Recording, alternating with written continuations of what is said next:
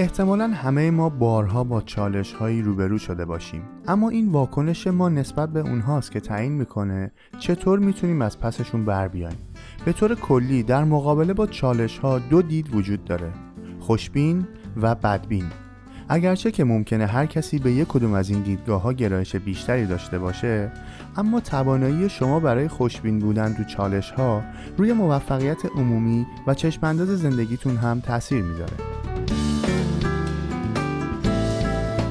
سلام من وحید هستم و شما به پادکست چموخم از رادیو جوان گوش می‌کنید. توی این اپیزود می‌خوام ترجمه مقاله رو براتون تعریف بکنم که می‌تونه بهمون توی مواجه شدن با چالش ها کمک بکنه تا بهتر متوجه چالش ها بشیم قدرتمندتر عمل بکنیم چموخم کار هم دستمون بیاد و یک کمی بهتر بتونیم زندگی بکنیم. تأثیر خوشبینی بر خوشحالی و خوشبختی.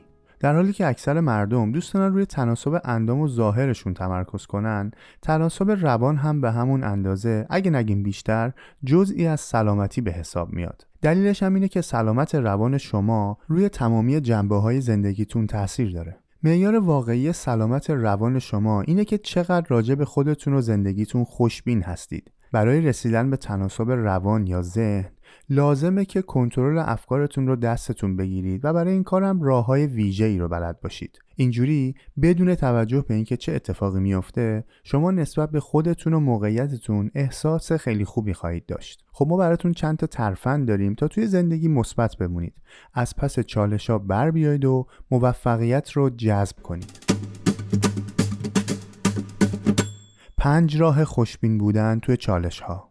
یک کنترل کردن واکنش ها و عکس ها چند تا تفاوت عمده و ریشه‌ای توی واکنش افراد خوشبین و بدبین وجود داره. خوشبین شکست یا عقبگرد رو یک موقعیت موقتی می‌بینه در حالی که بدبین نگاه دائمی به اون موقعیت داره. یه اتفاق ناخوشایند رو در نظر بگیرید.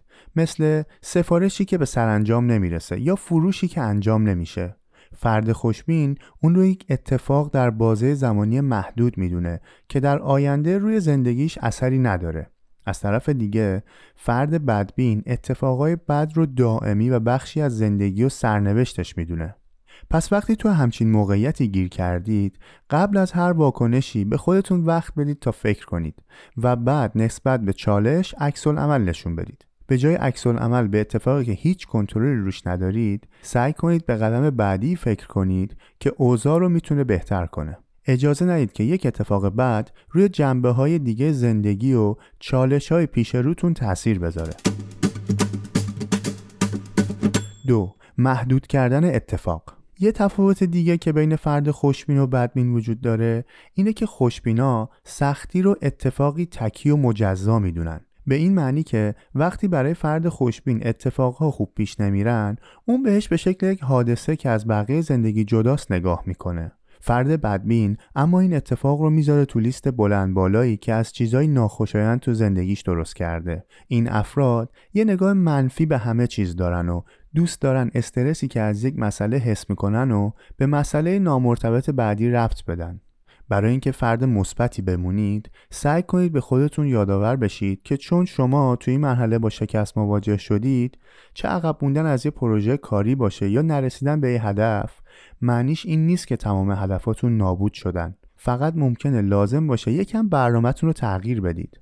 یه شکست شاید تو اون لحظه بزرگ به نظر برسه. اما در واقعیت با یه چشم درست سریع می‌تونید به بیشترشون غلبه کنید. محدود کردن اتفاقا بهتون اجازه میده آسونتر بتونید ازشون عبور کنید. 3. موقتی دیدن اتفاق.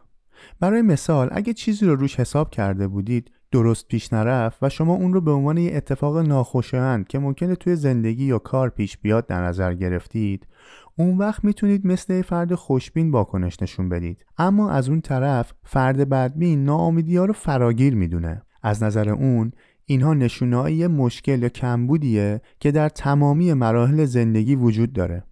اگه تو همچین موقعیتی قرار گرفتید چند لحظه به خودتون وقت بدید. تا به یاد بیارید که همیشه توانایی تغییر دادنش رو داشتید و هیچ چیز وحی منزل یا غیر قابل تغییر نیست دیدن نیمه پر لیوان به فرد خوشبین کمک می‌کنه باور داشته باشه که اتفاق بهتری تو راهه و در نتیجه بهش انگیزه میده تا کاری انجام بده. اما تسلیم شدن یک بدبین اجازه میده تا یه شکست مجزا روی بقیه وجوه زندگیش هم تاثیر بذاره. می‌تونه باعث اومدن یک موج منفی تو زندگیشون بشه. اما در مقابل فرد خوشبین سعی می‌کنه توی هر وضعیتی انگیزش رو حفظ کنه. چهار شخصی ندیدن شکست. بعضی وقتا مثبت دیدن شکست می‌تونه خیلی کار سختی باشه. فرد خوشبین اتفاقات رو بیرونی می‌بینه اما در نظر فرد بدبین اتفاقات شخصی جلوه می‌کنن. این یعنی چی؟ یعنی که وقتی چیزی خوب پیش نمیره فرد خوشبین تمایل داره شکستا رو نتیجه عوامل بیرونی بدونه که روی اونها کنترل کمی داره. پس یه فرد خوشبین سعی می‌کنه شرایط رو به خودش نگیره.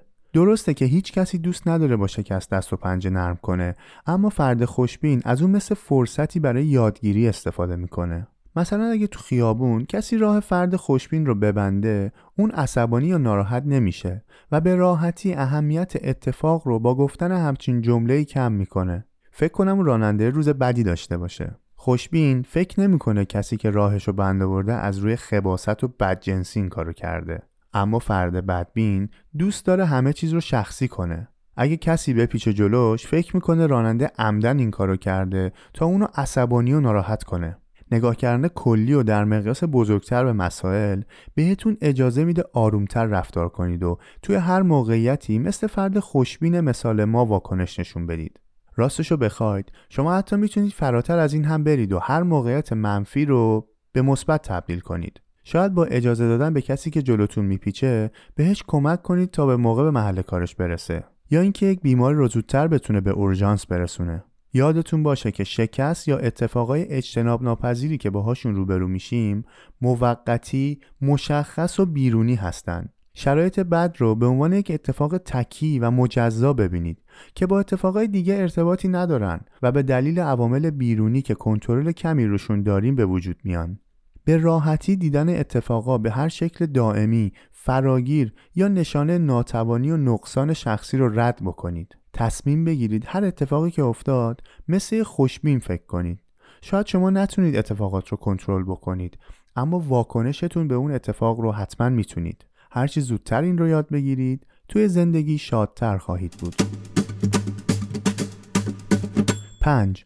آرام بمانید. هر فردی که توانایی خوشبین بودن داره می‌تونه توی طوفان‌های ناگزیر زندگی عینی و بدون احساس باشه هر اتفاقی که بیفته مهم نیست این فرد توانایی اینو داره که مثبت و خوشبین باشه این قابلیت به اون اجازه میده علیرغم شرایط بیرونی ذهنش رو آروم، شفاف و کاملا تحت کنترل نگه داره. از اونجا که این فرد آرامش و آگاهی بیشتری داره، تواناییش توی تفسیر موقعیت ها هم به شکل مؤثر و کارآمد بیشتره. بنابراین یک فرد خوشبین وقتی با چالش یا استرس روبرو میشه خیلی خیلی بهتر می‌تونه از پسش بر بیاد. اون می‌تونه کاملا کنترل رو دست بگیره فعالانه عمل کنه و اجازه نده فشارهای بیرونی قضاوتش رو مختل کنن در حالی که فرد بدبین ممکنه درگیر احساساتش بشه و اجازه بده اونها باعث عصبانیت، ناراحتی یا حواس پرتیش بشن.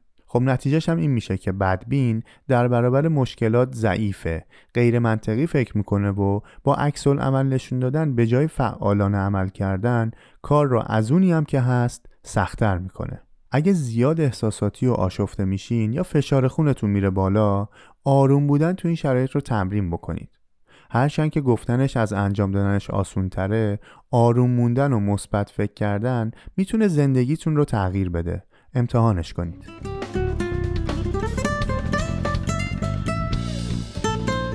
بیشتر خوشبین باشید.